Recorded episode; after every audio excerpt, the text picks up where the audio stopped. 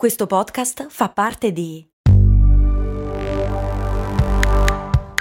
Voice Podcast Creators Company. Se a volte ti senti così, ti serve la formula dell'equilibrio.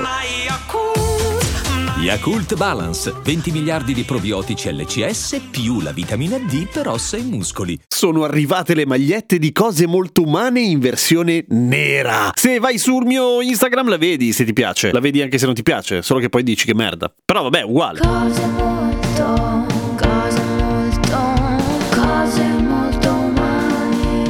Grazie ad Arianna, l'ultima iscritta di Patreon, patreon.com slash cose molto umane. Oggi parliamo di mal di testa. Allora, del mal di testa non si sa praticamente niente. Il mal di testa è una cosa misteriosissima, un po' come il raffreddore che c'è e nessuno sa come si cura. Il mal di testa è una roba intanto molto misteriosa perché ce ne sono 7 miliardi di tipi e poi perché in effetti è un casino capire le cause. Allora, i mal di testa si dividono a grandi linee in due tipi. Il mal di testa primario e il mal di testa secondario. Il mal di testa secondario è quello che viene da un sacco di altre cose che causano anche il mal di testa, come la disidratazione, l'eccessiva caffeina, l'eccesso di nicotina, lo stress, un pappagallo che non smette di cinguettarti nell'orecchio, l'infiammazione, la febbre, la stanchezza oculare, la stanchezza e basta, e un totale di almeno 150 cause diverse. Giuro, 150 proprio numerate. E poi c'è il mal di testa primario, il mal di testa causato dal mal di testa. E anche qua ce ne sono un po' di tipi, c'è il famoso cerchio alla testa che in linea di massima di solito è tensione muscolare, proprio di tensione dei muscoli che stanno tra i capelli o se non ce li hai tra la pelle e il cranio. Sotto ci sono dei muscoli ovviamente, sono sottili, molto aerodinamici, ma ci sono dei muscoli e se sono tesi ti fanno male, è abbastanza ovvio. Poi c'è quello a grappolo che di solito è una mazzata forte e che dura relativamente poco. In genere viene dietro un occhio. Alla fine del mal di testa a grappolo di solito ti trovi con come se ti avessero tirato un cartone in faccia,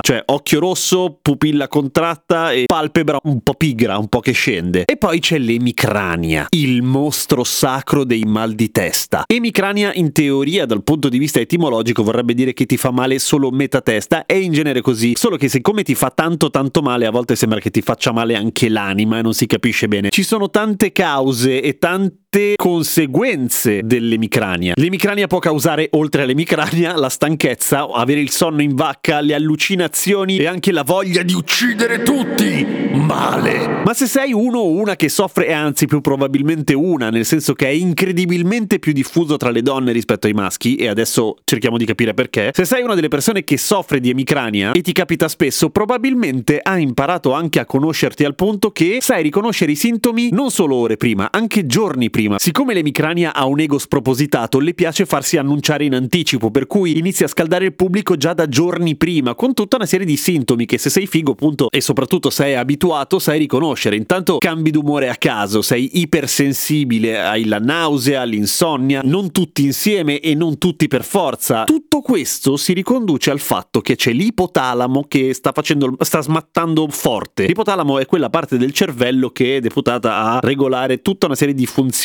fra cui il sonno, sete, fame, eccetera. Ma se siete davvero fabulous, potreste avere l'emicrania con aura, che non è laurea, non è che brillate e non c'entra niente l'aura, è proprio una co- cioè sono una serie di sintomi che si porta dietro, che però sono brutti. L'aura può essere costituita ad esempio dal difficoltà nel parlare, proprio nel senso che fai fatica a modulare le parole, una stanchezza pazzesca e poi il mio preferito, le lucine bizzarre e le macchie. Questo accade in particolare quando viene colpita la corteccia visiva che sta qua sul coppino. Come mai accade questa cosa qua? Mistero. Si pensa che abbia a che fare con il flusso sanguigno dei capillari che irrorano il cervello, ok? E perché? Perché c'entra anche una diversa carica elettrica delle cellule del cervello, ok? E quindi? E quindi questo vuol dire che, boh, non si sa, un milione di cose possibili. E uno è probabilmente gli sbalzi ormonali e questo verrebbe eh, anche confermato dal fatto che sono le donne molto di più rispetto agli uomini che soffrono di emicrania e le donne, per il fatto di avere il ciclo mestruale, ovviamente hanno sbalzi ormonali più frequenti e soprattutto più violenti. Non solo, le donne pre-menopausa, nel periodo poco prima della menopausa, hanno più sbalzi ormonali e quindi più emicranie e dopo la menopausa diminuiscono o spariscono del tutto. Ma non è solo questo. Per esempio, io sono stato il fortunato possessore di un'emicrania un'emicrania con aura per qualche anno, di quelle che vedevo le macchioline davanti agli occhi e non mi faceva male la testa. Di solito il mal di testa ti viene dopo, quando ti spariscono i sintomi, quando l'MC ha caricato il pubblico abbastanza, se ne va e a quel punto bam arriva lo show. Quando ho notato che non riuscivo più a leggere perché avevo una macchia all'interno del mio campo visivo, ho pacatamente e tranquillamente pensato sto morendo di morte! Ma non era vero, era emicrania. E quando è l'emicrania avresti voglia per certi versi di morire male, ma no, poi no, anche perché passa, fortunatamente. Qualcuno se la porta dietro tre giorni addirittura.